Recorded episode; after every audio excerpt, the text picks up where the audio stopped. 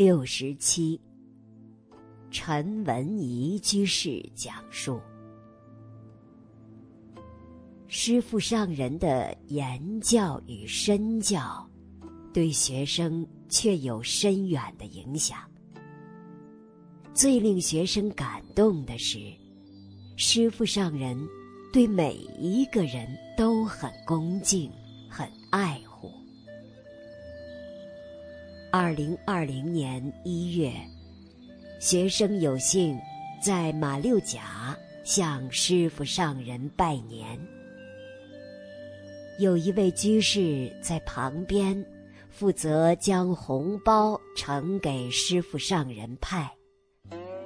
而红包上面写的“阿弥陀佛”，本来是像师傅的，但每次。师傅给我们红包时，都会将红包上面的“阿弥陀佛”转成向我们。二零一六年五月，学生向师傅上人汇报自己在台南极乐寺学习文字学与声韵学的心得。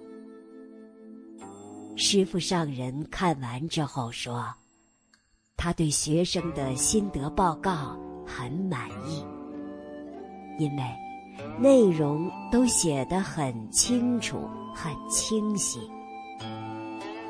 其实，学生当时才开始学中文，要不是开吉法师帮忙修改，内容都有很多错误。”